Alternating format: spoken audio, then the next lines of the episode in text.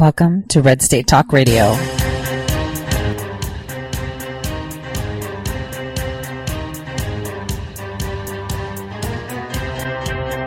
You're listening to Tore Says for the next hour. I'll be your host, Tore.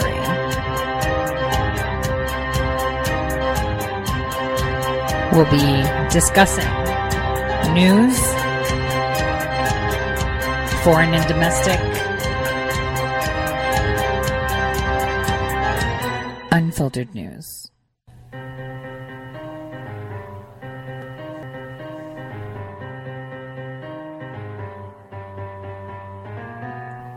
Real news. Welcome, everyone, to the Tore Says Show. I'm your host, Tore. Today is the 23rd of May, 2019. And there is much to talk about. There are a lot of things going on, but nothing so that we can delve in more specificity than we can tomorrow after more developments seem to come forward. Uh, something people need to understand is declassification and knowledge on certain happenings, strategies, and negotiations have to be well timed.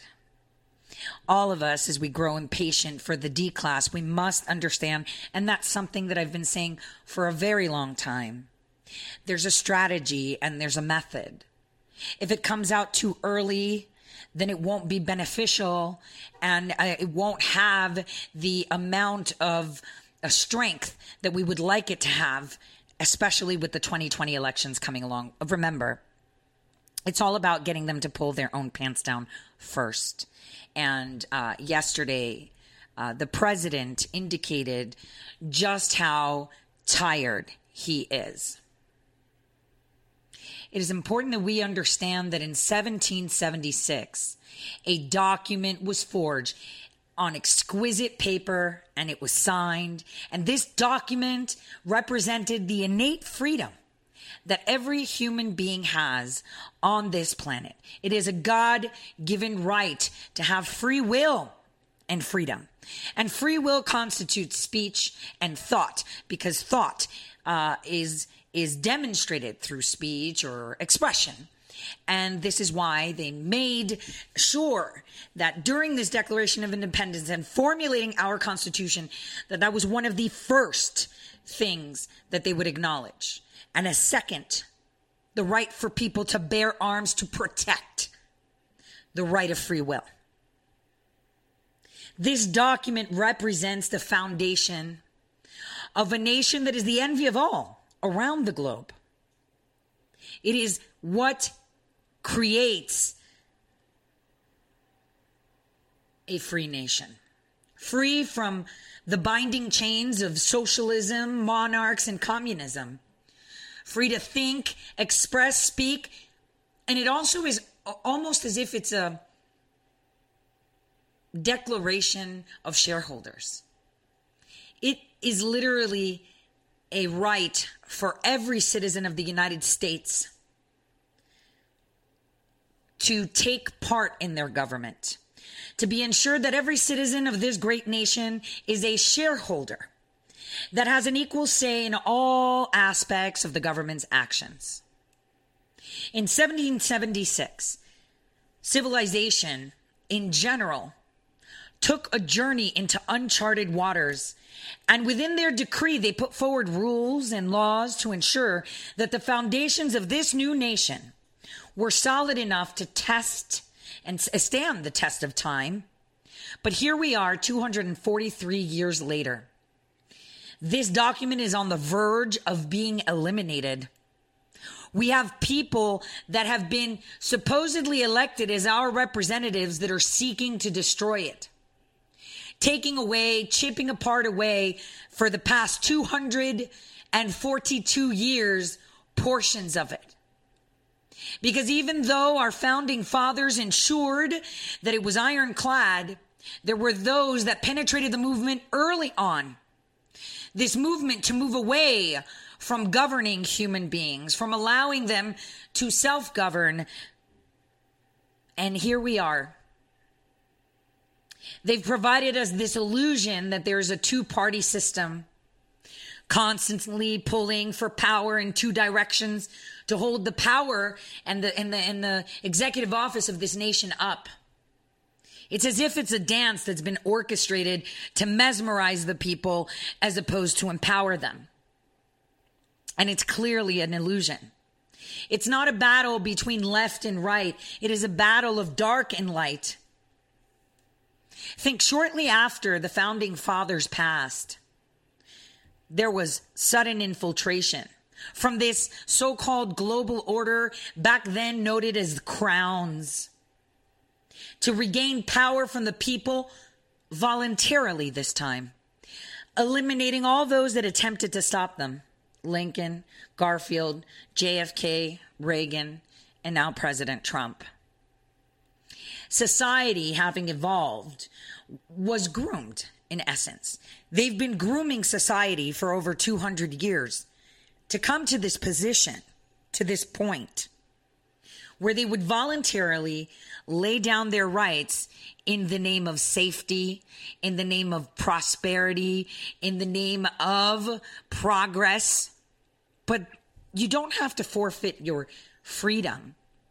You don't have to forfeit your rights for that because if you pay attention, you'll notice that those that are driving to dismantle the laid out foundations from 1776 of this nation are the ones creating the situations that drive people to demand safety, to demand change, because they instill insecurity, instability, and it's almost natural. It is very natural. It is our natural state to want stability, to want security, to want a promise of tomorrow that the sun will rise and that we'll still have food in our bellies and shelter. And if there is insecurity in that, instability in that, people will forfeit more than just their freedom for it. Now, back in the day, they used to just execute them and create these elaborate scenes but now in 20, 2017 to 2019, we have people that are completely embarrassing us. As American citizens, we should all be embarrassed. Imagine how the other nations look at us. Look at America, man. They have a president that's created jobs, that's created a strong economy, that's making us second guess if we've taken the right direction that's empowering people to feel free and to demand freedom, to demand free will because your thoughts are always expressed. And when they minimize what you are able to say, how you are able to look, how you are able to walk, work, and talk, that's minimizing your ability to think. And by God, you have that as a as as as an innate and in, it's your right.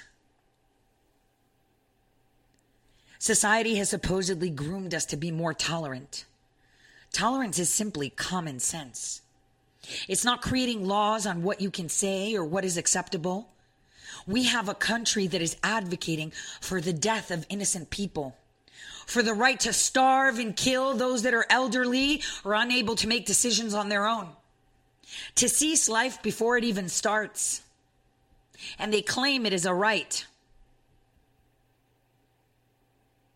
Common sense and unity has been revamped and dressed and decorated with censorship. The unthinkable became possible, and the impossible became legal. And then from legal, it is now praised. This is where we are right now. You would think from 243 years ago, we would be in a better place. We would have unity within our nation. We would understand that whatever happened, happened. It was acceptable back in the days to have people chained and work for you for room and board. Now, instead, we call it migration. Mass migration, where we fund caravans to what? Enslave people again to do all those jobs you don't want to do because they're not qualified to do anything else while sucking off the teat of the federal taxpayer, which will then in turn create another class of persons, another class of workers unable to do anything but make ends meet. Left, right, up, down. This is a civilized civil war. And we are being hit from everywhere. From the people that we ourselves have elected to speak for us that are doing this. They are holding the fort. They are the ones pushing this war. And their bannermen and drum boys are none the less than your mainstream media, both posing as those for and against the war. They're all one and the same. For over two years, those that are supposed to be legislating, those that are supposed to be representing the people are not. They are representing their own interests.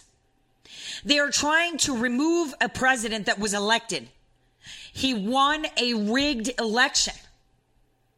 And people are so spiteful and so nasty that yes, maybe they believed everything the mainstream media told them.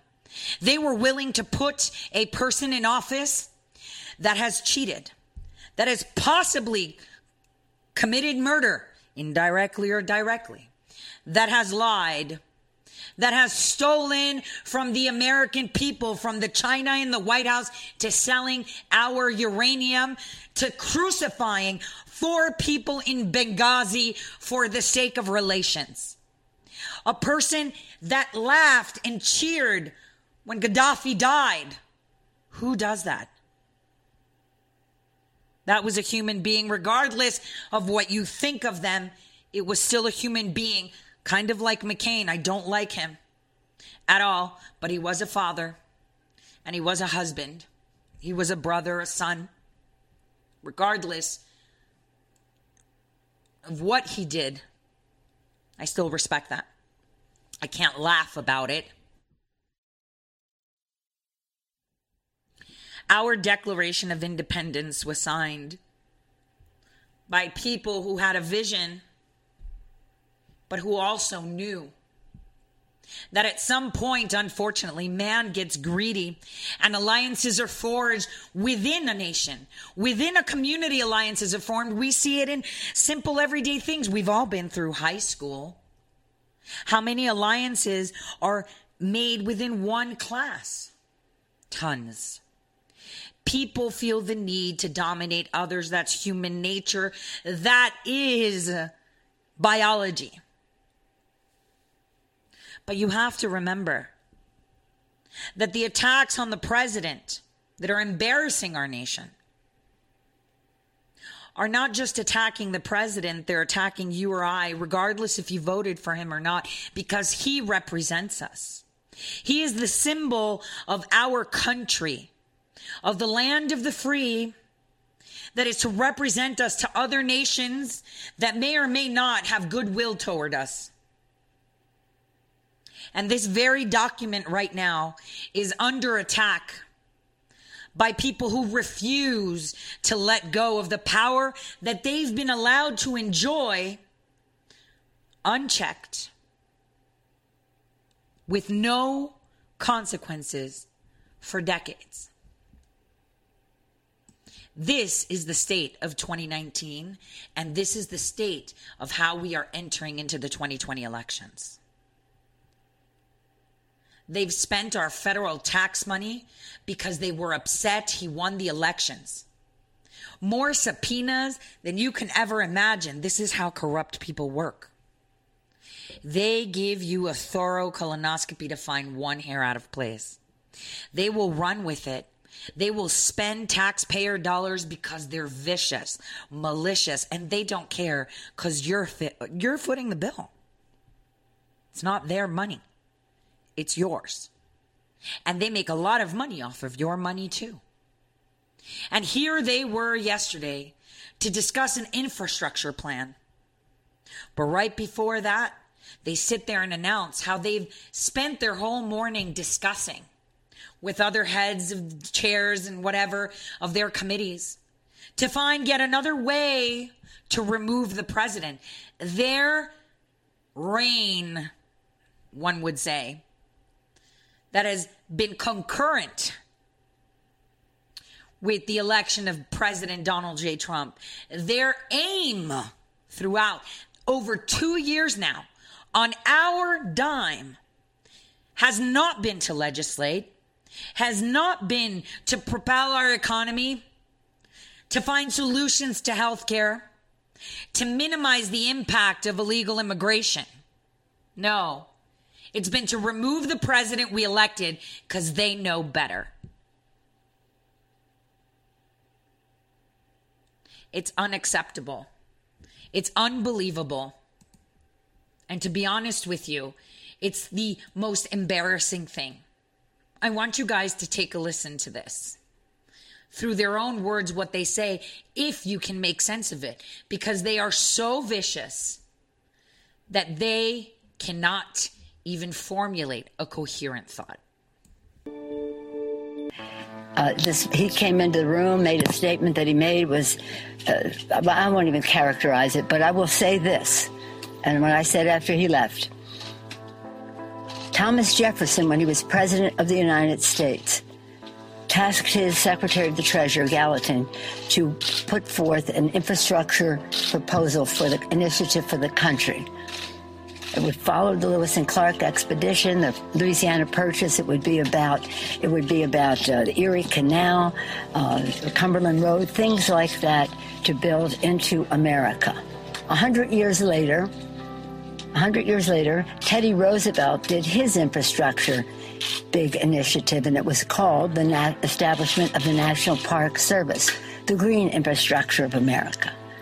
We had hoped that we could give this president an opportunity to have a signature infrastructure uh, initiative uh, to create jobs, uh, to improve the quality of life, uh, to to just do so much for our country uh, on on the ongoing. Not only the jobs it created by building, but the commerce it would promote and, and that included uh, roads and bridges and uh, mass transit, uh, um, well, net, broadband into rural America and other underserved areas, uh, clean water, wastewater, all of the things that have enormous needs. The, the American Society of uh, Civil Engineers says it's in the trillions, uh, the deficit we have. We're talking about a couple billion dollars. Okay, so I'm going to stop that right there just to take it apart. They're saying now that they wanted to work with the president. They wanted to help him create a signature infrastructure plan. Would you trust them? Would you trust that they would work with your president? No. Because they're busy funding other committees. They're busy trying to make federal courts in districts that can't rule over all 50 states be the law of the land. They're using their power of influence in certain regions of the United States to undermine our democracy, our choice of president. And so they come forward after a very well put together speech by the president, which we'll hear uh, in the second half here, where he clearly states they are not doing the job. I've been saying it. I am tired of it. And this is them answering how they're trying to do their job. No, you are not. For over two years, you've been getting paid, and all you do is scheme and have secret meetings and secret subpoenas and secret MOUs to find ways to remove the president. This is not your job. The president did nothing wrong. He never colluded with Russia. The Flynn story was a complete hoax because he didn't do anything out of his scope. There have been presidents during the transition period that traveled to foreign countries to talk about policies they will be implementing when they take office. Yet for some reason, they built this army, this network of people that have been groomed, of the mainstream media they fund to remove. That is their goal. Their only goal in office every day is to find a way to remove them rather than ride the coattails of success. In two and a half years, this man has lowered the unemployment rate, created jobs, reinvigorated small businesses has started rectifying issues with veterans, started to reinforce our armed forces that have almost been decapitated and castrated under the previous administration. We have officers that don't know how to take orders. We have people that are not able bodied or of sound mind to serve. He's reinforcing our national security and he's reinforcing our economy. So that way we can stand strong because he knows he only has six years left to do it. And in two years, he has undone eight years of poverty. Eight years of a negative GDP and growth. He's raised it from negative 2.5 to a 3 percent That is huge. Imagine if these people that are supposedly serving the people worked with him, how much would get done. But they refuse to because they need open borders. Because how do you crash the infrastructure of a nation? By congesting it, by overpopulating it and, and sending people in that will drain every city's, every county, every state's economy. Interestingly enough, Pelosi's nephew Newsom decided to launch a task force yesterday, task force yesterday to tackle homelessness. He says, due to the big influx of illegal migrants, there is a growing homelessness in California which is a national disgrace. That is brought upon by their policies, not by policies of the administrations, not by policy of myself or yourself. He lacks strategy to curb the homelessness. But he said that, oh, we'll figure it out. How are you going to figure it out? The amount of people that are homeless in the state of California is insane and homeowners trying to maintain the integrity of their neighborhoods, to disallow criminals, human and child traffickers from residing there up the rents. And at some point, they, they've already infiltrated the streets. They have so much fecal matter in San Francisco that it is disgusting. You would think that soon they'll all get the get some form of the bubonic plague. It's horrific. Cholera will probably see itself manifest. Newsom says that he needs to spend a billion dollars on his state budget to tackle homelessness. How? You're going to have your taxpayers pay to house, feed, clothe, provide health care to people that cannot contribute to your society? What is that called? It's called slavery. That's what slaves are.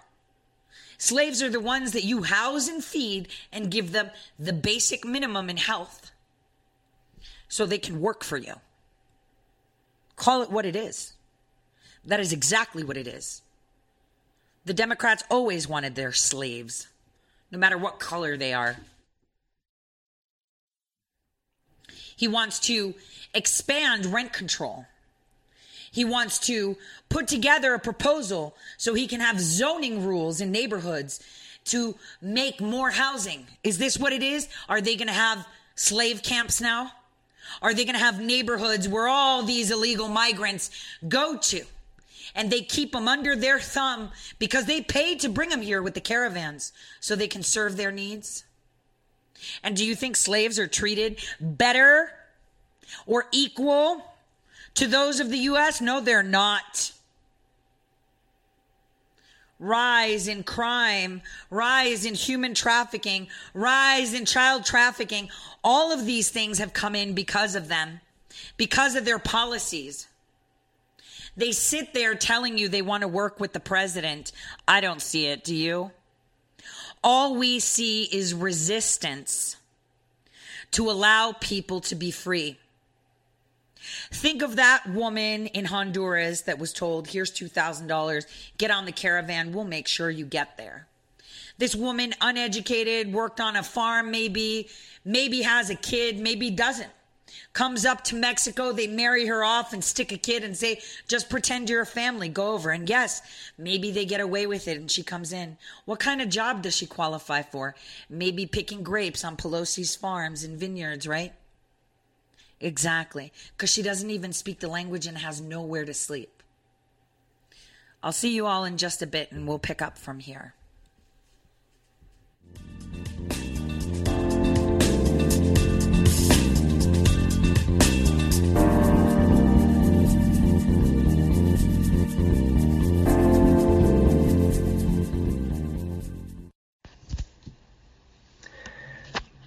Hello, my fellow patriots. My name is Michael Flynn Jr., and I am the proud son of General Flynn. Your support of the last two years has been incredible and will never be forgotten. If you'd like to continue supporting General Flynn, you can donate to our Legal Defense Fund. Any donation is welcome. To donate, go to www.mikeflynndefensefund.org. Thank you, and God bless America. How did you become addicted? A friend? Were you at a party and someone said, hey, try this? Then you got the cold sweats and started shaking. And the more you did it, the more it didn't work. So you switched to the needle. Now you're a train wreck. Drinking, drugging, broke. Your family hates you. And you hate you. Get out of your hell on earth now. Call the Detox and Treatment Helpline today for immediate help. In many cases, your insurance may cover the costs. We can't guarantee it, but we can guarantee we have what you need to change your life for the better. Pick up your cell phone and call right now. 855 700 2978. 855 700 2978. 855 700 2978. That's 855 700 2978. Guaranteed life insurance with no medical exam. Sounds great, right? Even better, your rates will never increase and benefits will never decrease.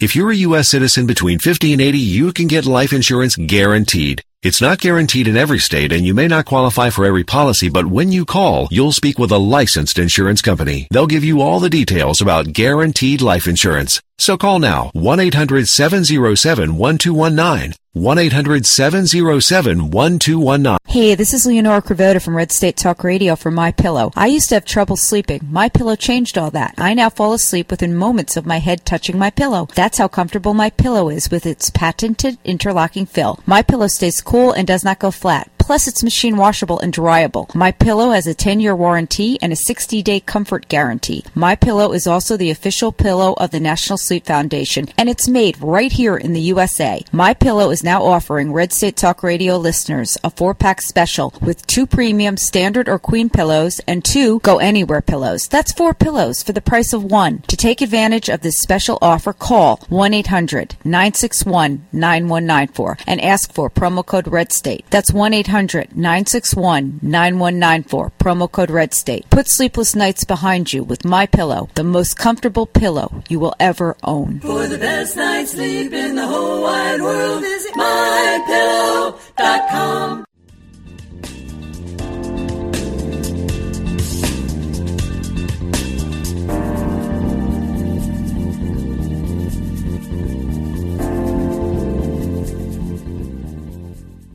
Welcome back, everyone, to the Tore Says Show, and we'll continue on this hypocrisy tour. This hypocrisy now that their feet are being put to the fire. The hypocrisy that they're demonstrating now, two and a half years later, with nothing to show for. Asking the president to work with them on infrastructure. I wouldn't trust them to plan a party, let alone plan how to make roads, bridges, and airports and bring broadband to rural areas. I wouldn't trust them with anything because I can't even trust them to do their job. Pelosi, for example, the STOCK Act was created because of her criminal behavior in insider trading. Get this act, when formulated back in the day, didn't even apply to Congress or the Senate, which is incredible because that's what it was supposed to do. All of them running scared because they don't know what is coming. They know it's coming, they just don't know when. And you know, that's what hurts someone that is corrupt. That they come at you with guns ablazing and you sit there and your shield that they cannot see is ricocheting back at them. But the thing is, when a bullet ricochets, it never takes the pattern always that it was shot at. You could shoot it straight dead on, but it may come at you from a 90 degree angle, 45, bounce off, and then come back. It won't be instant. And this is what they're waiting for the ricochet. And the problem is, is that they don't know with how much force and power this ricochet is coming. The panic is real. Allow me to play this clip for you. For some reason, uh, maybe it was lack of confidence on his part that he really couldn't come match uh, the greatness of the challenge that we have uh, didn't wasn't really uh, respectful of the reason of the Congress and the White House working together. Did you hear that? That he doesn't have the strength or the power to work and create an infrastructure plan a man that has rebuilt our military, a man that has forged new paths of relations with countries, a man that has made our country respected again even though the people that are supposed to be serving under him and serving us do not. How dare they? Listen to their words. How dare they? Saying that he's not confident to work with them. Honestly, I give him that. I wouldn't either. If you were to put forward an infrastructure plan with these people in the House, we would get nothing.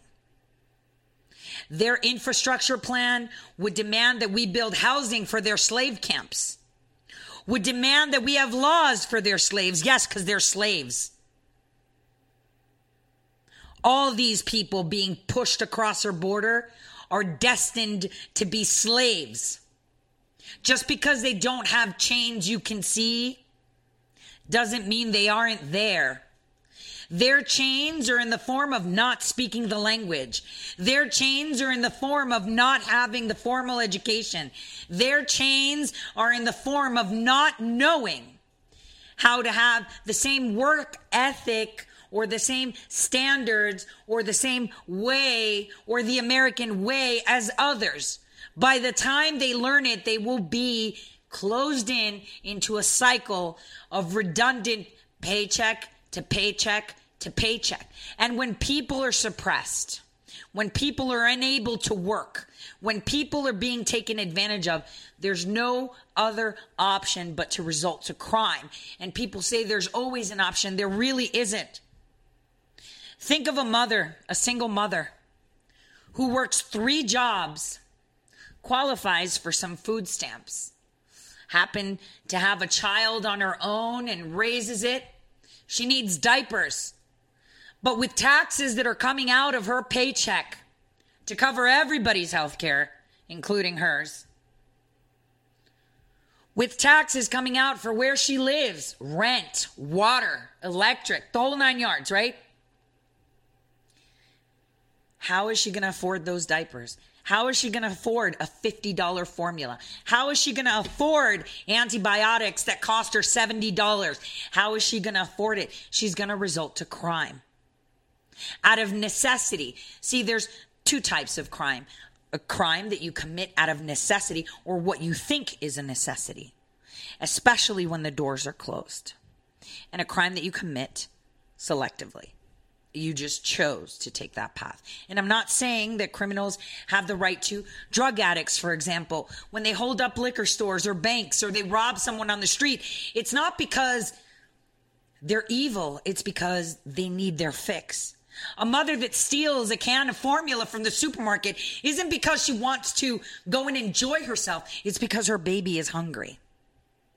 These are all real things that happen every day, and they will only amplify as we create the environment to foster such behavior or to, I would say, create such behavior. And this is their goal. Because then once that kind of behavior brings in chaos, like it's happening in California, then residents of those areas will forfeit their rights in the name of safety. That's how it works. That's how a communist country comes to be. That's how a socialist country comes to be. It's out of necessity and fear of harm that people forfeit their rights for the supposed greater good. He just took a pass. And it just makes me wonder why why he did that. In any event, I pray for the President of the United States. And I pray for the United States of America. Five of our, our chairs uh, who are doing uh, their uh, oversight of the activities of the Trump administration presented to the caucus. Uh, the, uh, Mr. Cummings talked about the Mazars decision, which was very favorable for us. The court ruled in favor of the House Democrats. Maxine Waters talked about the Deutsche Bank decision, the case which is in the court today in New York, 10:30. That case will come up. Mr. Uh, Mr. Schiff of the Intelligence Committee talked about the documents that now the Justice Department is willing to convey or to present uh, to the Intelligence Committee. Uh, so there were three current within the last uh, 72 hours uh, examples of progress that were made uh, to get the truth and the facts for the American people. Uh, we had other presentation from Richie Neal about what's happening on the tax, and it's very clear. It is the law of the land. Uh, it is very clear. It is the law of the land. And then, um, oh, of course, Jerry Nadler spoke in the beginning to put give us a context uh, for all of this. Excuse me. Right now, the Judiciary Committee is marking up the DREAM Act, we do have our, our uh, legislative agenda that we're moving forward on. Uh, it was a very positive meeting, a, a respectful sharing of ideas, and uh, I think a very impressive presentation by our chairs. Uh, we do believe that it's important for the, to follow the facts. Uh, we believe that no one is above the law, including the President of the United States, and we believe that the President of the United States is engaged in a cover-up in a cover up. And that was the nature of the meeting. You going to have a successful meeting on imposition of some of your.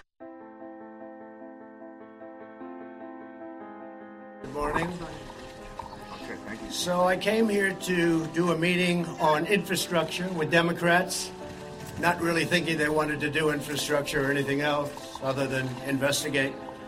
And I just saw that Nancy Pelosi, just before our meeting, made a statement that we believe that the President of the United States is engaged in a cover up. Well, it turns out I'm the most, uh, and I think most of you would agree to this, I'm the most transparent president probably in the history of this country. Uh, we have given on a witch hunt, on a hoax. The whole thing with Russia was a hoax as it relates to the Trump administration and myself. It was a total horrible thing that happened to our country.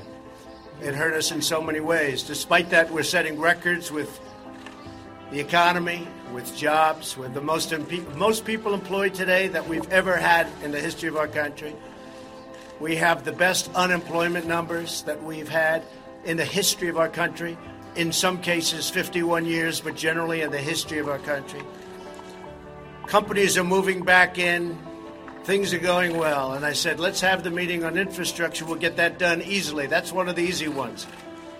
And instead of walking in happily into a meeting, I walk in to look at people that had just said that I was doing a cover up. I don't do cover ups.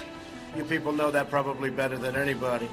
And I was just looking at a list of some of the things that we just did more than 2,500 subpoenas qualified for. And I let everybody talk. I let the White House counsel speak for 30 hours. 30 hours. I have 19 special counsel lawyers, 40 FBI agents. I said, open it all up. Let them have whatever they want. Nearly 500 search warrants. Think of that, a search warrant. Did you ever see a search warrant before? Neither did I. This was over 500 search warrants.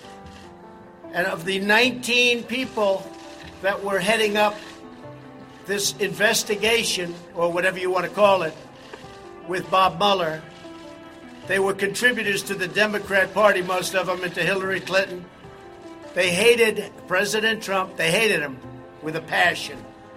They went to her big party after the election that turned out to be a wake. Not a party, it was a wake. And they were very angry. These are the people that, after two years and 40 million or 35 million dollars, it'll end up being a lot more than that by the time all the bills are paid. This is what happened. No collusion, no obstruction, no nothing. They issued 50 orders authorizing use of pen registers. Think of that, though 500 witnesses. And then I have. Do you guys know what a pen register is? Pen register is how they can tap your phones, all communications. Not just your landline, not just your cell phone, but your internet communications. Do you know what a search warrant is? When someone has a search warrant, they can tear the place apart and look for anything. This is horrendous. What they've done to the president is horrendous. It is horrendous. And he was more than willing to answer questions until the army of the resisting to freedom, the people that want to suppress the people of the United States, the people that want socialism, the people that want to bring back this lightweight, or I would say voluntary communism,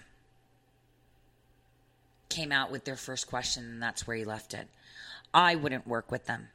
And all we have to do is wait till 2020 and do what we can on foreign policy and reinvigorating our armed forces to protect ourselves from those that we called allies because they motivated and moved and charged and brought together global assets to remove the president we chose up there.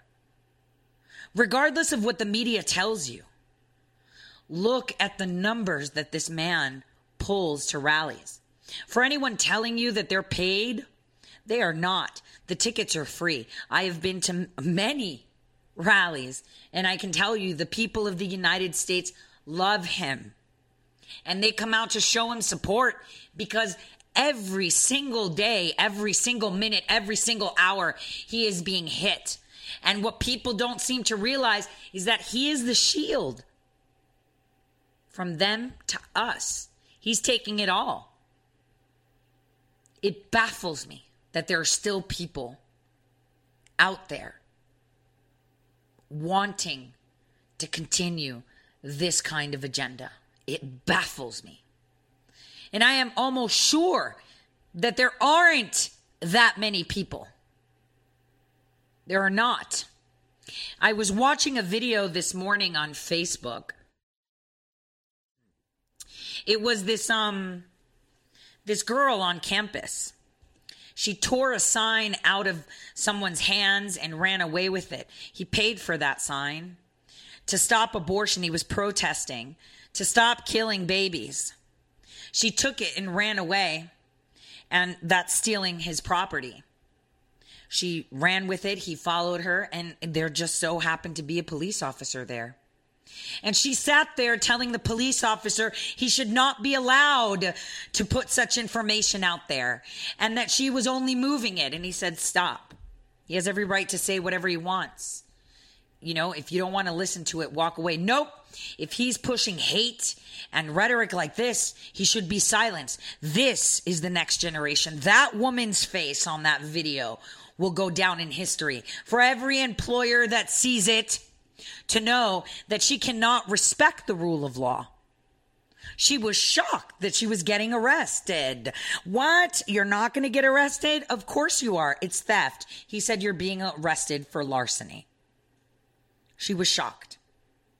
How, when he perpetuates hate, we could say the same for you. You perpetuate murder. You call babies parasites. These are the people that are the minority that support the insanity of the Democratic House. These are the people. Take a listen. Let me fast forward a bit to what the president has to say. Give me a second. There we go. Great election. I went there on Monday. We had a an election for Fred Keller. It was a 50-50 shot and he won in a landslide. Not just a landslide, double digits above the Democrats and this is Pennsylvania. Incredible, but no one is reporting that because they are failing miserably. They are coming out full speed ahead. They are demanding he hands over his tax records when they don't have the right to it by law. They are demanding that he just give everything from before he was president because they need to find something.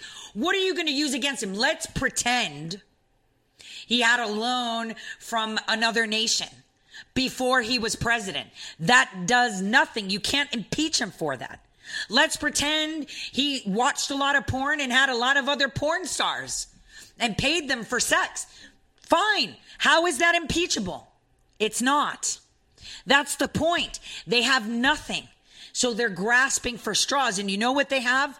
They have people who are in poverty and mostly it is our African American population, our Hispanic American population that they come for every four years for votes. They claim that they, you know, support them. They want, they had eight years of Obama. What did he do for them? Nothing. They don't need anything but the black vote. They don't care about you. They just want your vote. They will say anything. And what they need right now is the illegal vote. So they're pushing this dreamer DACA. No one's buying it anymore. And the polls of actual elections speak for themselves. We went and we did a rally. Hardly mentioned today. And yet, if he lost, it would have been the biggest story in the country, even bigger than this witch hunt stuff that you guys keep writing about. So here's the bottom line there was no collusion, there was no obstruction. We've been doing this since I've been president, and actually, the crime was committed on the other side. We'll see how that all turns out. I hope it turns out well, but to, to my way of thinking, and I know a lot of you agree with me, the crime was committed on the other side. This whole thing was a takedown attempt at the President of the United States. And honestly, you ought to be ashamed of yourselves for the way you reported so dishonestly. Not all of you, but many of you. The way you reported. So, I've said from the beginning, right from the beginning, that you probably can't go down two tracks. You can go down the investigation track, and you can go down the investment track or the track of let's get things done for the American people. I love the American people. Drug prices are coming down, first time in 51 years because of my administration, but we can get them down way lower working with the Democrats. We can solve the problem on the border in 15 minutes if the Democrats would give us a few votes. He's putting out his grievances to the public through his own words because the media will never demonstrate it. One thing people missed is that the rally was held in Montoursville, Pennsylvania. Do you guys remember the role or what tragedy had struck Montoursville. Small little place, right? But do you guys remember in 1996, July 17th, 1996, where a passenger plane with 230 people on board was shot down off the coast of Long Island? Do you guys remember that? TWA? We haven't heard of TWA since that. Well, it was from there that many people were lost. Actually, 16 French club students from the Montoursville High School and five of their chaperones. Pretty humbling shooting down aircraft off of Long Island, and this is where you hold your rally.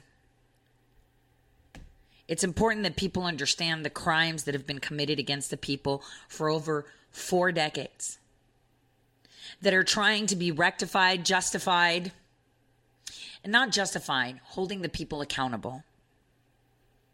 This president has done more with his feet and hands bound than any president has done through two terms. And I feel for him because all he does is get attacked constantly. No remorse by anyone.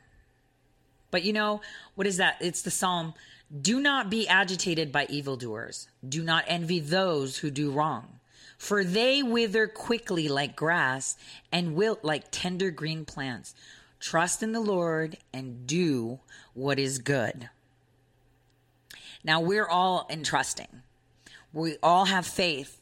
And we all believe that justice is blind, even though we are seeing that in our nation that is also a farce. Judges are no longer impartial. Judges play politics.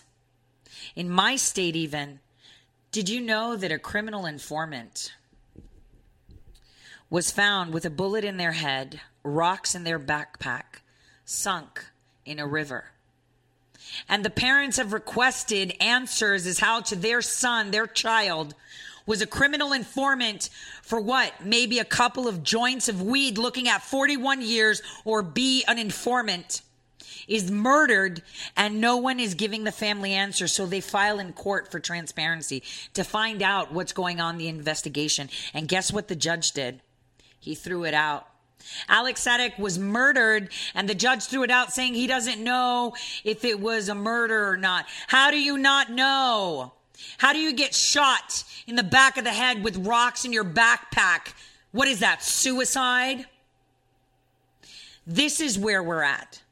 Judges are playing politics.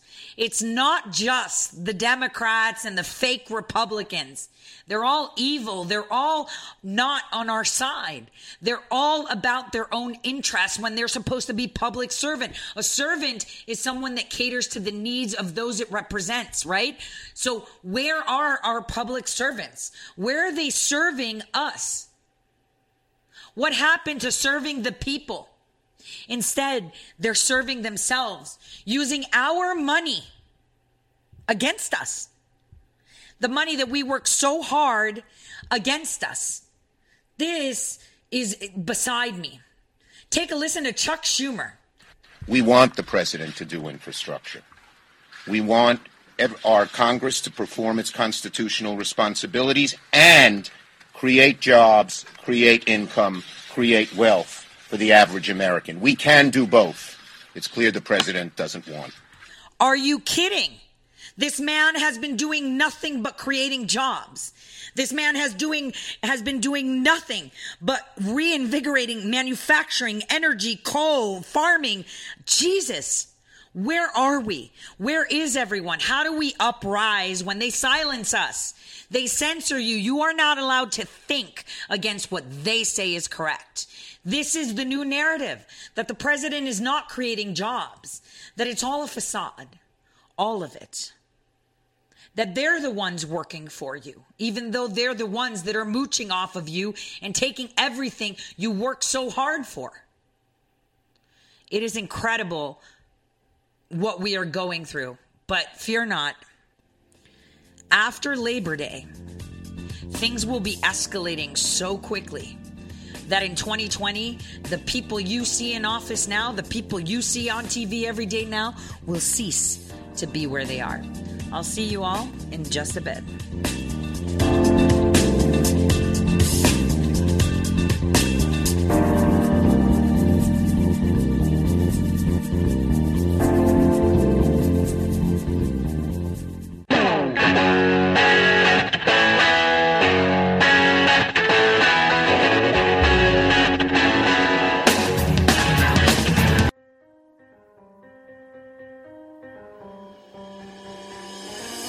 Welcome to Red State Talk Radio.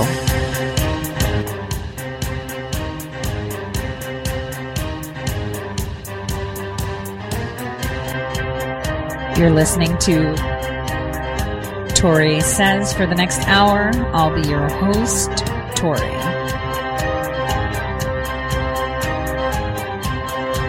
We'll be discussing news,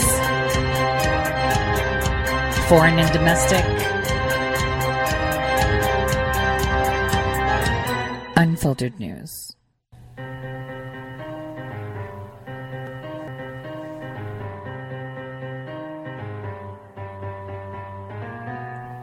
Real news. Welcome back, everyone, to the Tore Says Show. I'm your host, Tore. So, in the first hour, I gave you the scope and the understanding of just how sad our situation is, just how vicious, malicious, and evil is running rampant within our nation, the state of our nation. But nevertheless, regardless of our nation being torn apart in pieces, not literally, but just by the few, being tormented by them, being abused, we still have the energy to realize and fight back. And we've been fighting, but the thing is, it's been off, obfuscated so well that you can't even see the wins we're having. So, at the uh, during the weekend, I published an article called Russia Hoax Part One. In there, I named a few people, and if you guys noticed, reading it on ToreSays.com, I mentioned Rex Tillerson. Funny how he's being discussed right now because he was very, very bad. That's all to come, and we'll revisit Rex uh, as we approach nearing talks of Middle East slash Africa access. We'll get to that at a later time. I actually said Rex was going to get fired before uh, anyone even thought he was going to get fired. And that's because I know how to pay attention. And just to say, my reflection of the way the nation is could be because I'm a little bit more sensitive having shipped out my daughter uh, to boot camp. Not because I'm sad that she's away from me. I've been away from my children a very many, many times in my life. But because I can't have access to her if I want to, meaning I can't just phone her up and say, Have you been fed? I guess the shoe's on the other foot now, right? Because I used to, you know, think to myself, why are why is my family complaining when I am doing my duty? This is why they can't speak to me. Now I understand the suffrage firsthand, not from serving, but from supporting someone who is serving. And it's a totally different demon right there in regards to um, family uh, dynamic and hurt. Just putting it out there. Hence, maybe I'm a little bit more sensitive but anyway, on that note, I wanted to talk about the achievements that we've had as the United States. And here's a one minute clip that sums it up pretty well. U.S. unemployment has hit a 49 year low, adding jobs in industries including construction, business services, and healthcare.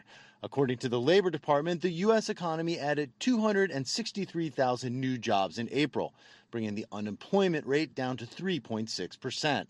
Last month marked the 103rd straight month of job gains. Good news for American workers and good news for the Trump administration. We have a big tax cut package last year. It's working. We had major That's Larry uh, overhaul of regulations, which is working. We've opened up the energy sector. We're trying to get pro-growth trade reforms through. The economy is booming. The economy is booming. The new unemployment numbers are another sign the U.S. economy is doing well. Stocks have been in record territory, and first quarter GDP beat expectations.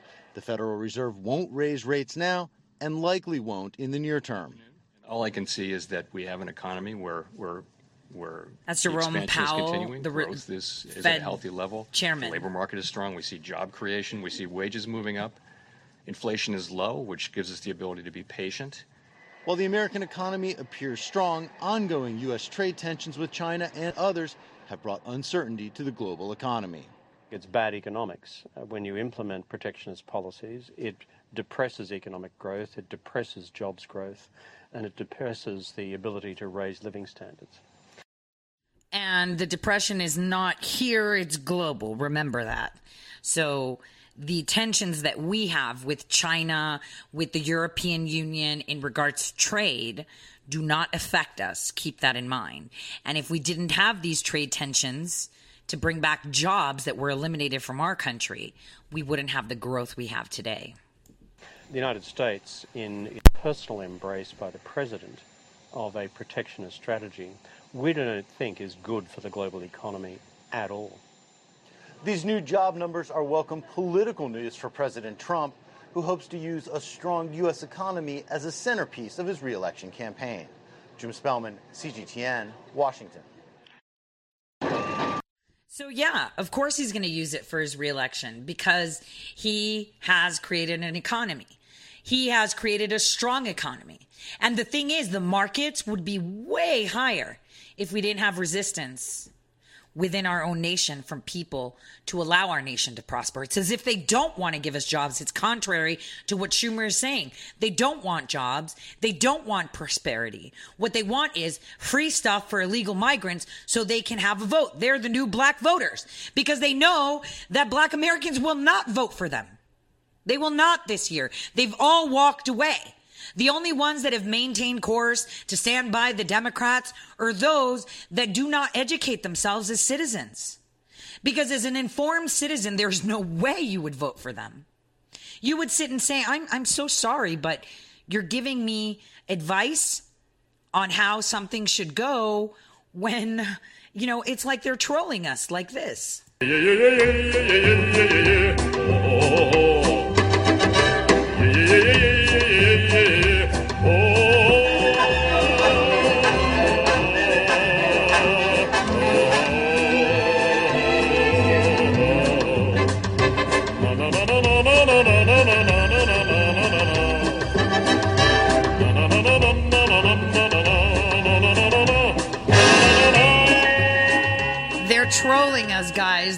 literally trolling us. That is what they're doing. You know, they're they're they're throwing stuff in our face so that way we think that they're doing things for us. But they're not. And you know what? It's not just them. It's the people that they prop up too. Do you remember Michael Avenatti? How awesome he was, how everything he was, how he should run for president, how he's awesome. But we would call them out specifically. We found out yesterday that he's being indicted for defrauding Stormy Daniels. Take a listen to Tucker Carlson confronting him about why he's not paying Stormy Daniels because it looks like he's not. Pay attention. Let me ask you, I'm a little confused. So you're the, you you're the protector of Stormy Daniels. Stormy Daniels is right now working in strip clubs in little towns on stage. People are throwing things at her. You're wearing a thousand dollar suit. Why is sh- you? Why are you not paying her? You've profited from Stormy Daniels. You've done tens of millions of dollars worth of free media on the basis of your relationship with her, and she's working in strip clubs. You're exploiting her, and you know that. Why aren't you paying her some of what you're making? Sir, mm-hmm. That's what it is.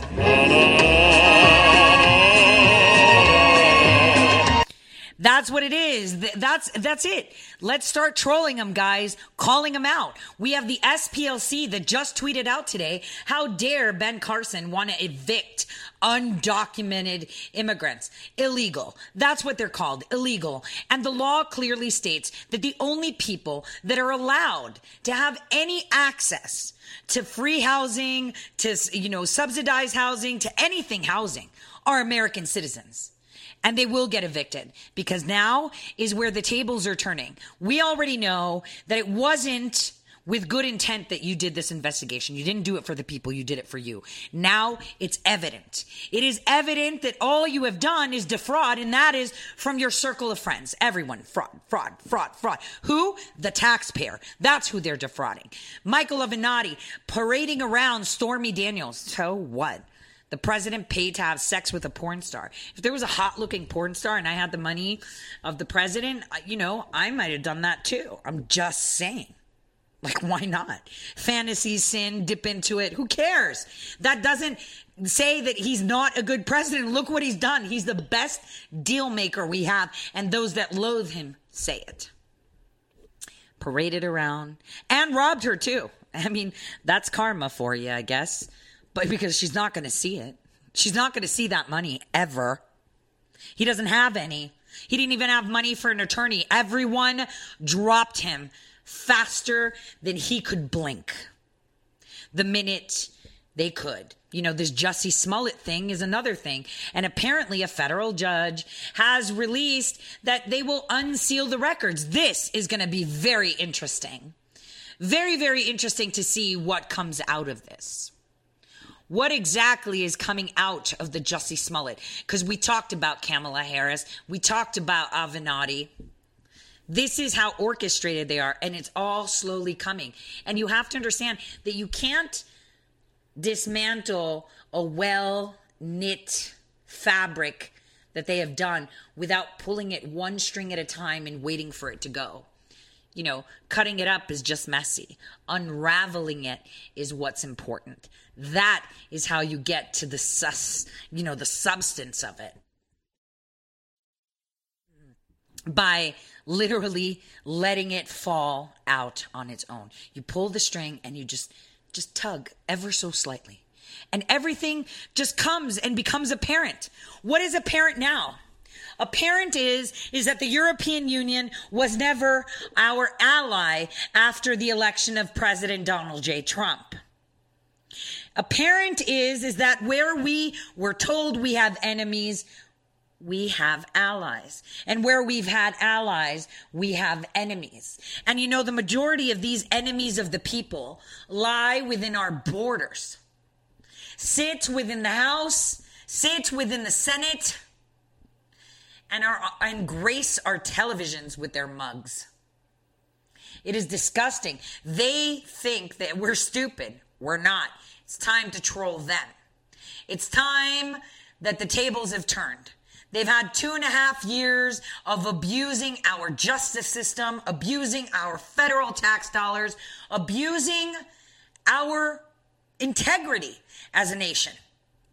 They have literally made us the laughing stock. Like if there were alien civilizations, they'd be laughing at us, calling us stupid. But you know, how are we going to be heard? How are you and I going to be heard? If they censor us if they take away our platforms, and we're allowing them to do it.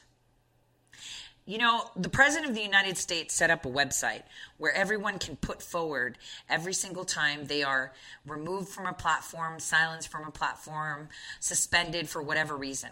Why? Because this is just a collection of information before we move on it. And I can tell you from my sources that they're all look, already looking into legislation. And one might say, well, Twitter and Facebook and Instagram and all those are private companies. Yeah, they are. They are. But now they're publishers. So everything everyone puts out there, they can be held accountable. So the next time someone calls me whatever, I can sue Facebook.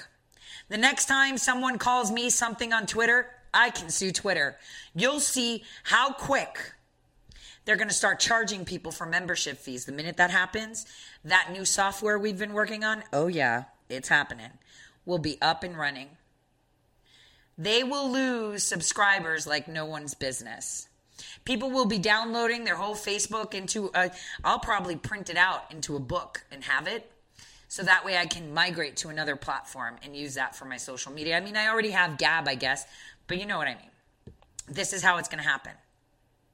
It's going to be privatized. You must pay, and if you pay, you can't sue. And those that are free, they can't be free anymore because you have to pay in order to have access. So that way you understand that if someone tells you something, you won't hold Facebook accountable. Are you getting me? You watch me be right. Twitter's going to say you're going to have to pay a fee to make sure that you don't sue us. It's no longer going to be the way it is. They've just destroyed social media, that open platform of public discourse, destroyed completely, completely, completely, completely on their platforms. Their investors should be very worried. The people that are dumping money into them should be very worried. And you know how you can tell that there's worried? Because guess which people are unloading Facebook and Twitter stock? That's right. Senate and Congress. Pay attention to their portfolios. They're dumping them like nobody's business because they know what's coming. They've probably heard through the pipeline maybe there's a leak about what's being worked on. But they're dumping that stock slowly because they've got the heads up and see if Jack of Twitter and Zuckerberg were smart enough, they'd see. No one's going to be using your platforms anymore. With the way that you have silenced people, there will be no use of the platform. You'll have to charge and you'll have to make people sign agreements that say that they will not sue you if someone talks about them. And here's the deal that if someone says something or puts a naked picture of yours or something on there and you ask them to remove it, they won't because they don't have to. You already signed an agreement that says, um, you know, I'm okay, I won't sue you. You see where it's going? And it's up until then when that actually comes to fruition and someone actually is able to make it loud enough and cut through the noise because they will smother you the minute you speak up to point that out that people will move in the droves. It'll, it'll just collapse. So if people pay attention to where investments are being made and um, how um, our senators and congresspersons are investing in different things, you should check a, take a look at their stock portfolios. I mean, they report it. You'll see where it's going. How most of them aren't buying Apple, but they're buying Google. Pretty interesting. This is very interesting. Because if we pay attention to the way the markets are moving, you would be able to see where we're going. So Facebook and Twitter probably before 2020 will change. And that is when they're going to implement this strategy. And we're going to be here a year from now talking about how there is going to be pay service and how you have to sign an agreement that says, you know, you won't sue them. Or maybe they'll charge extra so they can protect you, like insurance of someone talking crap about you online. That's how it's going to go. Why would you join a club like that? I wouldn't. That would tell me that it's uh, free to say whatever you want as long as it's within our guidelines, or else we remove it. How dare you? So you change the goalposts whenever you want. You decide a word is wrong, and then you just take away all my proprietary information. Like for example, when my private Twitter was um, was suspended, I had so much proprietary stuff there stuff that I can't get back messages, phone numbers, artwork, videos, you know, audio clips. I can't get them back because they remove them all because they said so. Because me telling Samantha Bee, hey, you know, you like abortion so much, hopefully you'll get sterilized so you don't have to do them again, was an act of violence. Are we kidding? How is that an act of violence? This is something that people need to focus on is how our voices will be heard. I mean, I jumped on radio considering that even conservative media is not really conservative. I mean, pay attention to the articles you read. How many of them are actually in depth? How many of them are actually telling you what is really going on? That's the thing. That's what you need to look at. How is that going forward?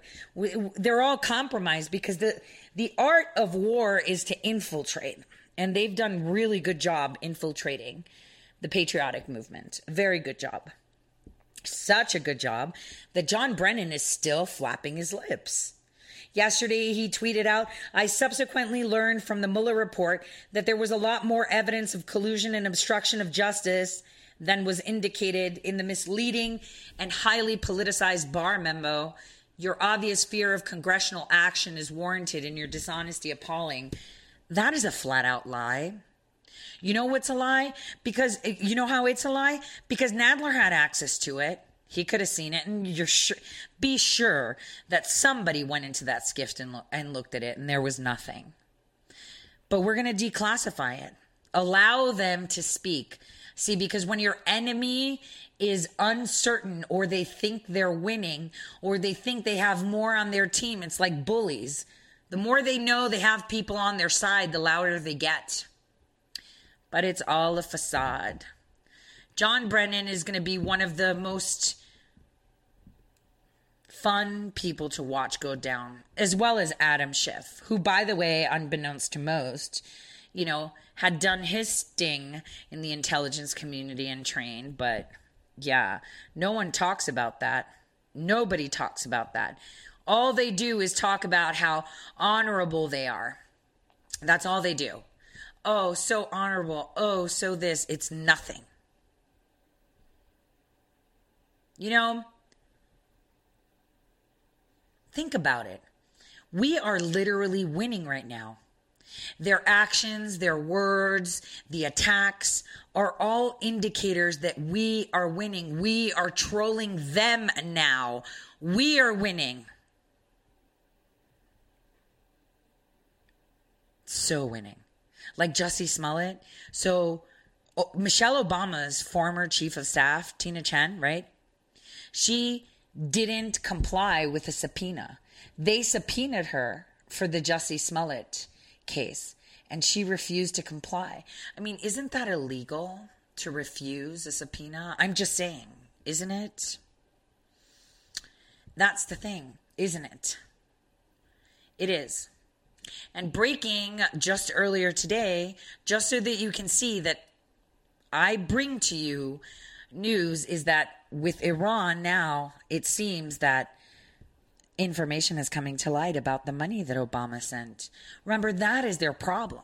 It's not the weapons, because it's not about weapons, it's about uranium 235. Now they're finding out about the money. They don't want us to know where that money went. Why? Because then you'll see who the real monsters are. You'll see who's really funding the terrorist activities. You'll see who's responsible for killing women and children in Syria. You'll see who's responsible for killing women and children around the world because someone's funding these mercenaries, and Iran's economy isn't that great to be funding all these guys. 1.8 billion in total. Just as the Iran deal goes into effect in January 2016, they created the deal in 2015. It didn't go into effect until 2016. So my sources say that's going to be coming up to the forefront because I'm pretty sure that Iran wants to play. Iran wants to be in the global markets. This is good because they're looking forward. But you know, it's it's pretty exciting. On the next during the next half hour i'm going to tell you which people are under investigation within the house and senate. There's a list of them. These are the ones that are pushing for impeachment because these are the ones implicated. And one might have to ask Jayapal from washington have you ever noticed how she does nothing but stay on her phone it's pretty interesting to see funding that she's been receiving and from where. So there's a list of Democrats and some Republicans that are target of investigations. Remember how Senator um, Harry Reid that I spoke about before anyone else spoke about Harry Reid? Do you remember that? Because I brought his name up first. He was the one that first talked about the dossier, the one that had been arrested or, uh, I guess, detained for prostitutes peeing on things 20, 20 or 30 years ago in Nevada. Mm. He had an ilk, you know, Graham's ilk, the one that Brennan referred to. That's why I talked about Reid, remember? That ilk included a lot of Republicans. They're also supposed to be on this list. Get ready, guys, because it's about to go boom.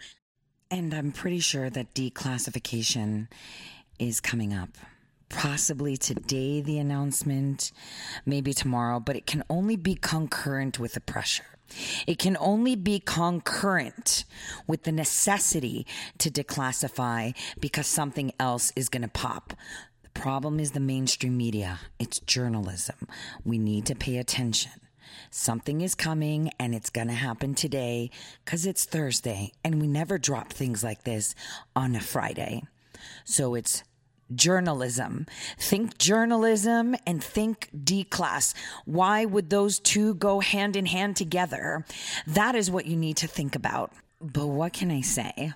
I mean, what can I say? Today is just incredible. Has anyone heard from Comey yet? Clapper? Brennan? Can't wait to see what the president says. I'm just, I'm sorry. I'm just so disoriented today because there's so much coming out and there's so little I can say. Everything is coming out to the public. Like, for example, I'm so I'm so distracted today because I'm getting so much news on this Horowitz report. I'm so sorry. I'm trying to multitask and I can't share, and it's time sensitive. But what I can tell you is um, the judge that unsealed the uh, 302s of Peter Strzok uh, was also released. Talks about, um, you know, Michael Flynn um, and General Flynn not lying. Uh, so that's a big thing. We have we have so much coming out right now. I'm a little bit um, I'm trying to read all of this.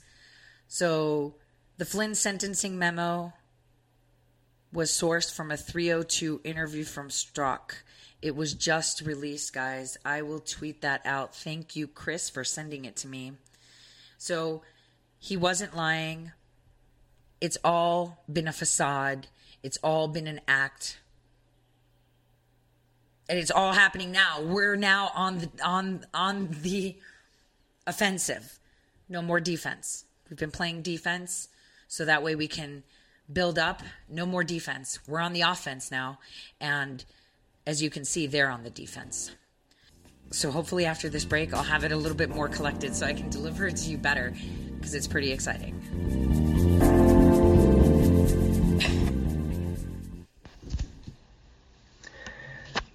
Hello, my fellow patriots. My name is Michael Flynn Jr., and I am the proud son of General Flynn. Your support of the last two years has been incredible and will never be forgotten. If you'd like to continue supporting General Flynn, you can donate to our Legal Defense Fund. Any donation is welcome. To donate, go to www.mikeflynndefensefund.org. Thank you and God bless America. How did you become addicted? A friend? Were you at a party and someone said, hey, try this? Then you got the cold sweats and started shaking. And the more you did it, the more it didn't work.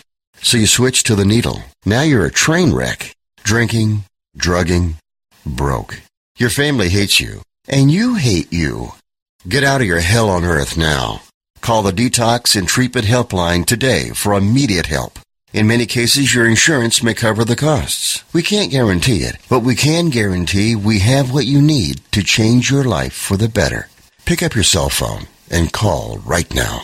855 700 2978 855 700 2978 855 700 2978 That's 855 700 2978 Guaranteed life insurance with no medical exam.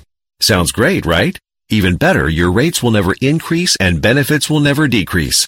If you're a U.S. citizen between 50 and 80, you can get life insurance guaranteed. It's not guaranteed in every state and you may not qualify for every policy, but when you call, you'll speak with a licensed insurance company. They'll give you all the details about guaranteed life insurance. So call now 1-800-707-1219. 1-800-707-1219. Hey, this is Leonora Cravota from Red State Talk Radio for My Pillow. I used to have trouble sleeping. My Pillow changed all that. I now fall asleep within moments of my head touching my pillow. That's how comfortable My Pillow is with its patented interlocking fill. My Pillow stays cool and does not go flat Plus, it's machine washable and dryable. My Pillow has a 10-year warranty and a 60-day comfort guarantee. My Pillow is also the official pillow of the National Sleep Foundation, and it's made right here in the USA. My Pillow is now offering Red State Talk Radio listeners a four-pack special with two premium standard or queen pillows and two go anywhere pillows. That's four pillows for the price of one. To take advantage of this special offer, call 1-800-961-9194 and ask for promo code Red State. That's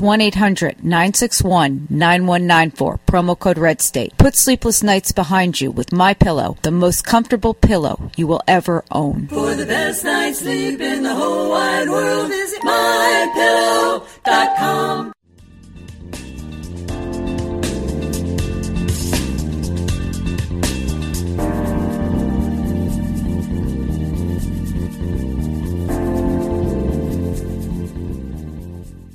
All right, guys, I tweeted out that document, and in my excitement from communications that are going by, because we're just that um, my sources are giving me some information on Brennan's case. Apparently, it's multifaceted, um, but he's also apparently being implicated in the Clinton investigation, uh, facilitating Uranium One, which is super weird. Um, but anyway, the document that I put out was uh, was also released. It was just um, that someone had pointed out that you know, Peter Strzok in his 302 said that he doesn't believe uh, Flynn was lying. No, he was not. And we already discussed that. There's nothing to say there. I wanted to draw your attention to the shift in narrative on a global scale. The shift in narrative in regards to Iran, the shift in narrative in regards to our elections here. If you notice, China, of course, was not ready for a Trump administration. They worked really hard to make sure that Clinton had money. They worked really hard um, to get her elected because she was uh, working with them correctly. Now, what we need to understand is that now the tables are turning. We have Putin smiling along the side of the EU we're sanctioning Russia, and now we're going to hold the EU accountable for doing business with Russia. While we're putting pressure on Iran, thus hindering uh, the ability of the EU to trade with Iran. And now we have all of them siding together saying, well, Iran is taking up on their part of the deal, so we should do ours when that's not the case. The case is is that they've been selling the uranium 235 where directed. And the case is is what they want to keep under wraps is the financing. No one should know who gave them the money to finance terror, but so much more is there. Because remember, Barack Hussein Obama sent 1.6 billion on a plane, but some of that came back to Hillary Clinton via other countries. I don't know, maybe like Thailand, for example. Just saying. So, what we need to see is how this laundered money happened. And from what I'm hearing, Iran is looking to comply, but the EU is trying to subvert that movement. Many people say that someone defected from Iran to come and provide information to the United States. Um, my sources tell me that it was actually Iran who sent that person because they are concerned about the actions of the other nations. Um, you know, they want to come clean. And here's the thing though what does the president do? If you were President Trump, what would you do? Think about it. Would you just set the whole world on fire and tell the people of Germany that their own government was paying to bring all this influx of migrants to their nation? Would you tell the people of France that it was their government that funded the terrorist activities that drove people to wash up dead on the shores of Italy and Greece? Think about it. How would you deal with this information? Do you tell the American people that Barack Hussein Obama was funding terrorism? The terrorism that he was taxing us to fight? The terrorism that we were fighting and losing our soldiers was funded by us. I mean, we already know that, but it's another thing to get it confirmed dollar per dollar. And not only that, being your dollar that paid to get our soldier killed. How would you deal with that? How would you let Australians know? How would you let them know? How do you tell them? That this invasion that is on a global scale is because they paid for it. Their own people who govern them pay for it. How do you balance that? It's kind of like the the controversy of you know for anybody who um, follows you know, aliens and stuff like that, right? The whole idea of the Project Blue Book and everything was the premise that we can't tell people that there's extraterrestrials because it'll destroy their faith, right? Their faith in God, right? Well, in this case, with this information that we garner from Iran, it will destroy the faith people have in government globally. They will not trust anyone. We will see anarchism. We will see chaos across the globe. How do you deal with it? How does truth and transparency come forward with equal justice, but without death and destruction? Now, within our borders, we have been conditioned now to two camps for America against America. So draining our swamp is no problem because we already see that the majority of Americans stand on one side, and that is the side of their nation. Because we are one. Regardless of how they divide us, we are one. Regardless of how many people they've put in the White House to divide us, we are one. No matter who was placed as the right arm of the president, to disable it, we still are one. So the bottom line is what how does the president deal with this information? Slowly. We have to do that slowly. We have to manifest this information slowly and bring it up so that people can carefully digest this. See, within our borders, we've got the whole conspiracy of this Mueller investigation. How Mueller was placed, how Mueller knew within a couple of days that there was nothing. I mean, this was pre planned. They were posturing Mueller to come in as FBI director, not FBI director, sorry, um, for attorney general, right? Wasn't it? They were trying to posture their own people, which they did, to infiltrate the um, White House and the cabinet. And that lies on the fact that people that President Trump selected, because you know, when you get into a new job, right? Say you, you take over a company and you need to work and it's something that you understand but don't have full command. What do you do? You hire the best people in that area. Well, those best people he hired were corrupt best people. They had the experience, they had the knowledge, but they were also quid pro quo guys, right? So this is where the issue is. He wanted to get the right people on the job to be able to convey his business acumen his dealership um, you know his dealer dealing abilities his parlay his influence his speech his cadence but with the input from them. And it turned out that they were only there to sabotage and they're still there. Mark Stroh remember that name. Mark Stroh S T R O H, Mark Stroh, still works within our government. For all of you listening, look it up. Mark Stroh. I'll tweet it out. Mark Stroh. What is he doing?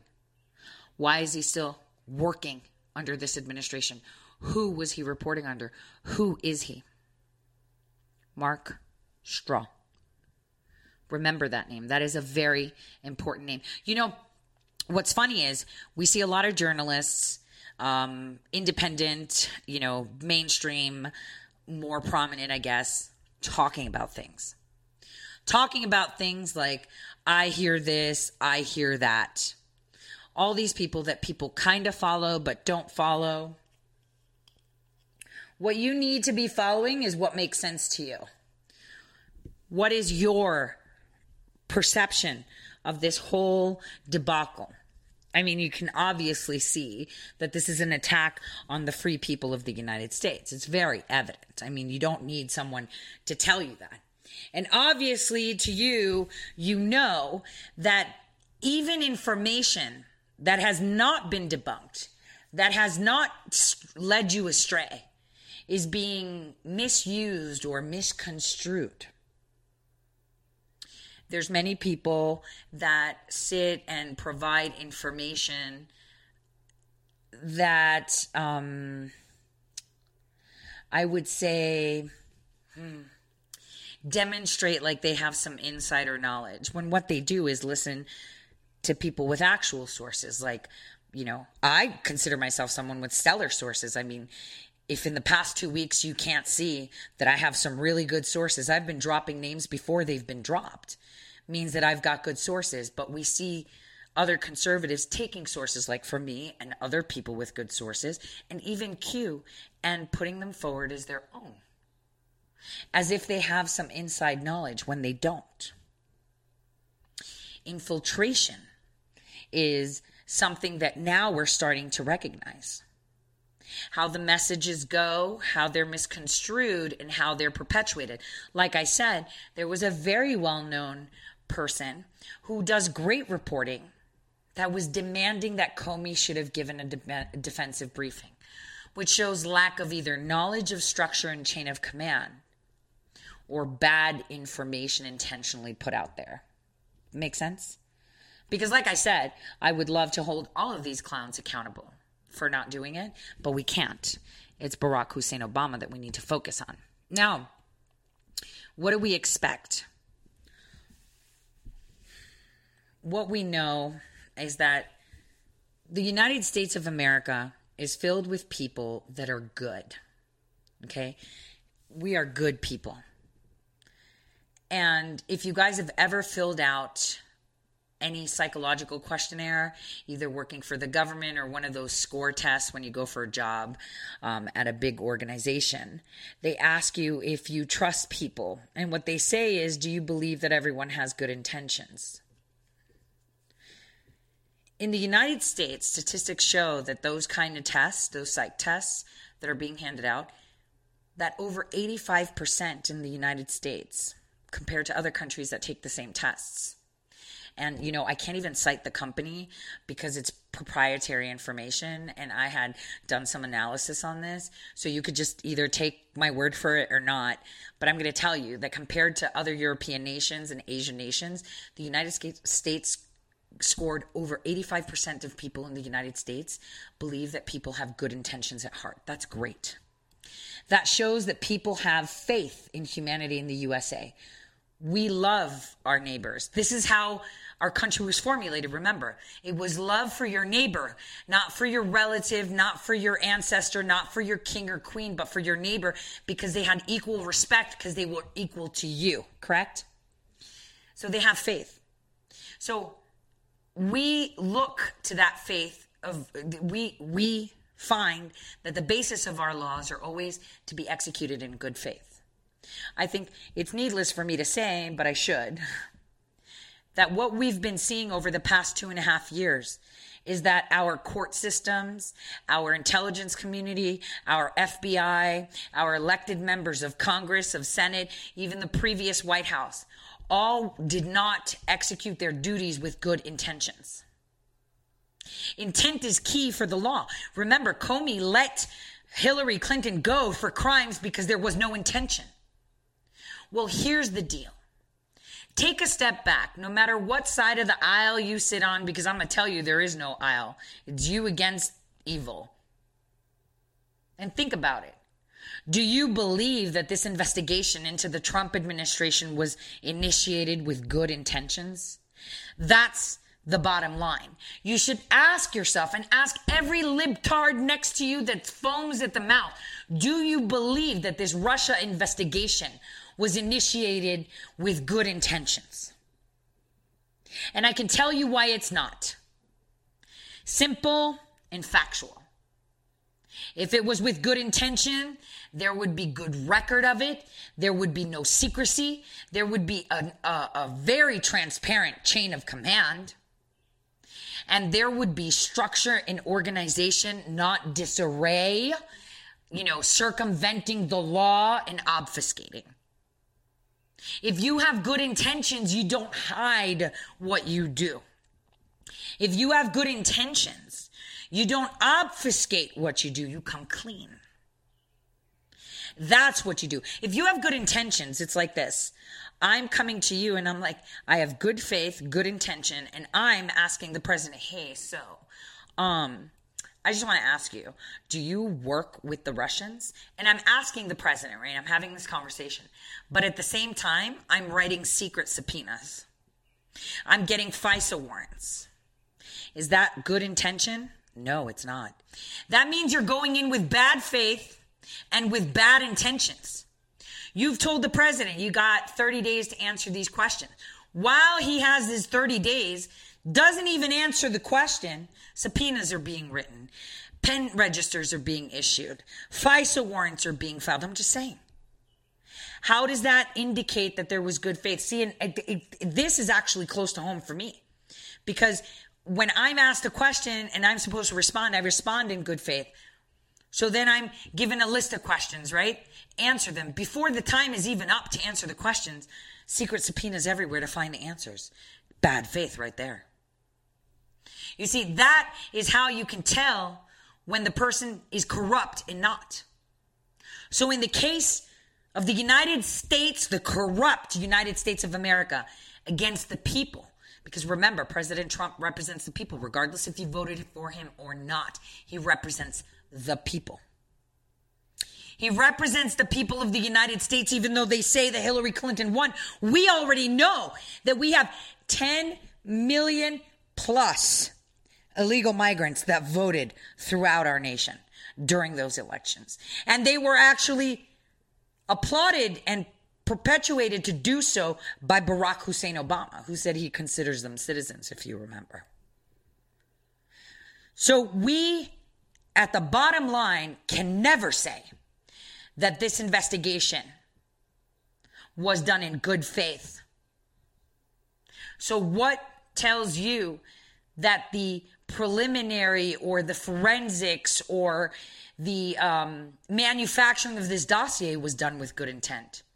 If the investigation itself was, was executed in bad faith, such bad faith that they did not disclose information to the FISA judges, such bad faith that they organized globally to entrap and support and elaborate a renewal right before the president was sworn in as president. Such bad faith that they went to the Chief Justice of the Supreme Court for an opinion to either annul or delay the swearing in of the President of the United States. Bad faith and intent. That is how you know. How do you regain trust in the government? The only way you can do this is by prosecuting those that violated the powers vested in them. That is how you do it. The only way you can do it is by holding each and every one of them accountable. They knowingly initiated an investigation with false information.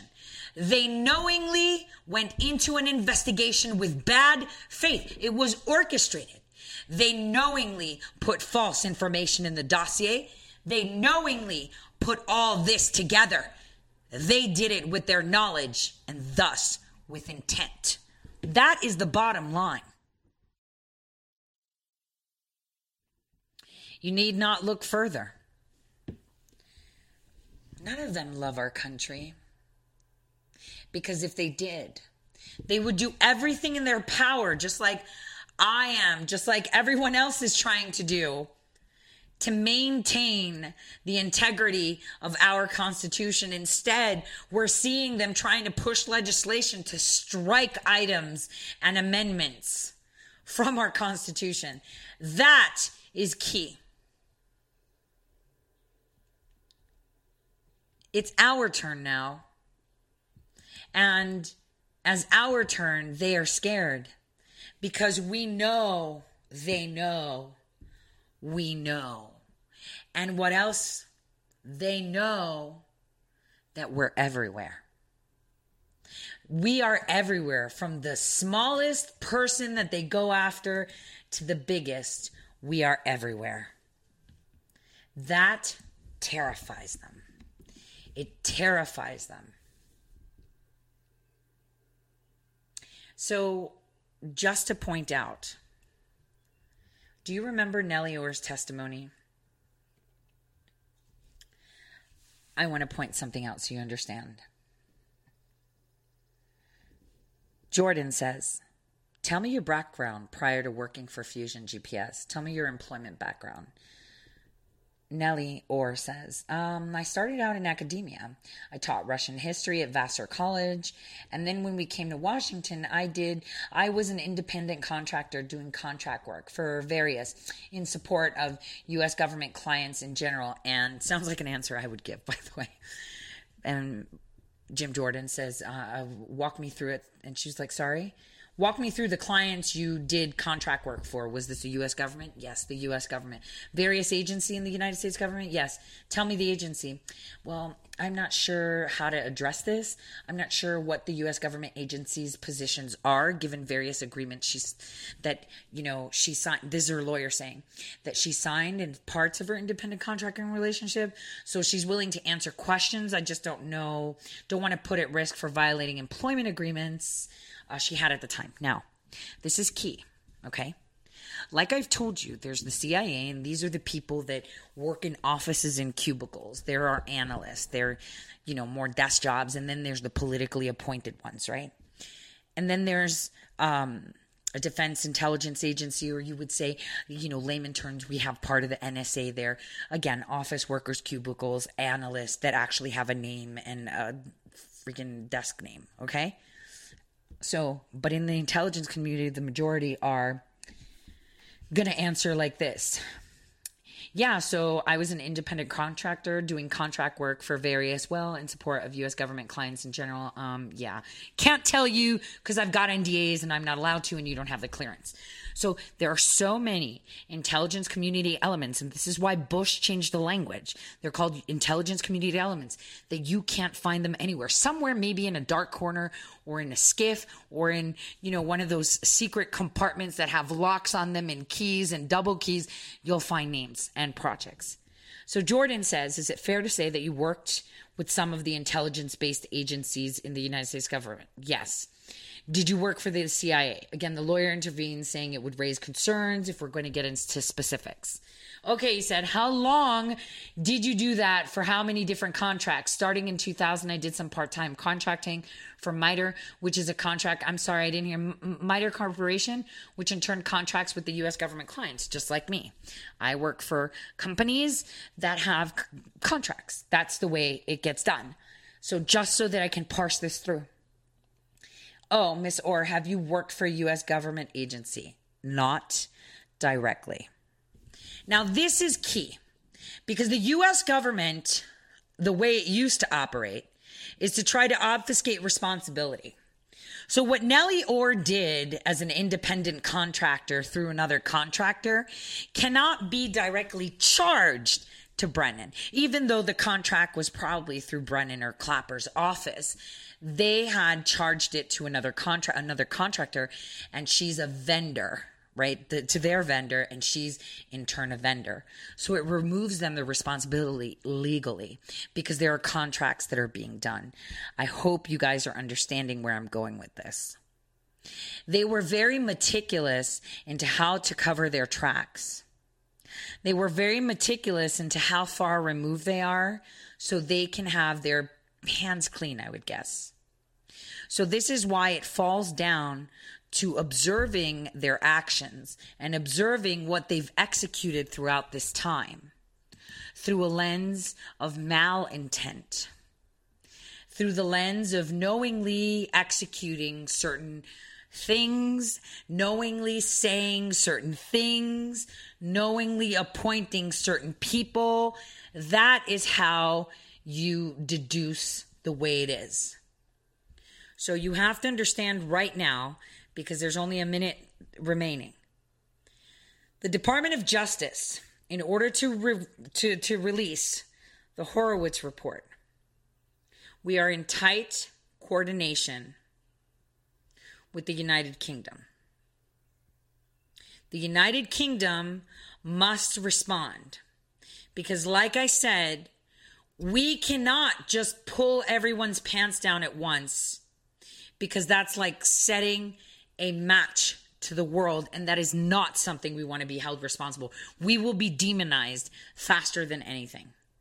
And that not only in include included in, you know, our FISA, you know, declassification process, but the Iran deal because that's also being investigated. No one's ever sent so much cash to a country with no oversight.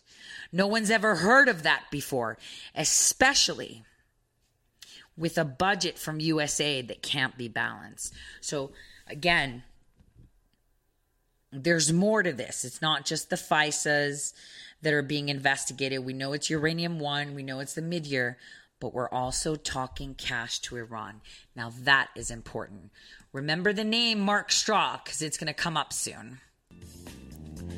And guys, this is the end of the show. Please keep in mind, buckle your seatbelts because tonight we are going to set the news cycle on fire. Think journalism, Stroh, D class. It's all coming together.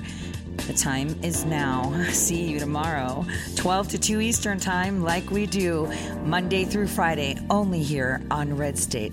Let's gloat together tomorrow. Have a great night. God bless.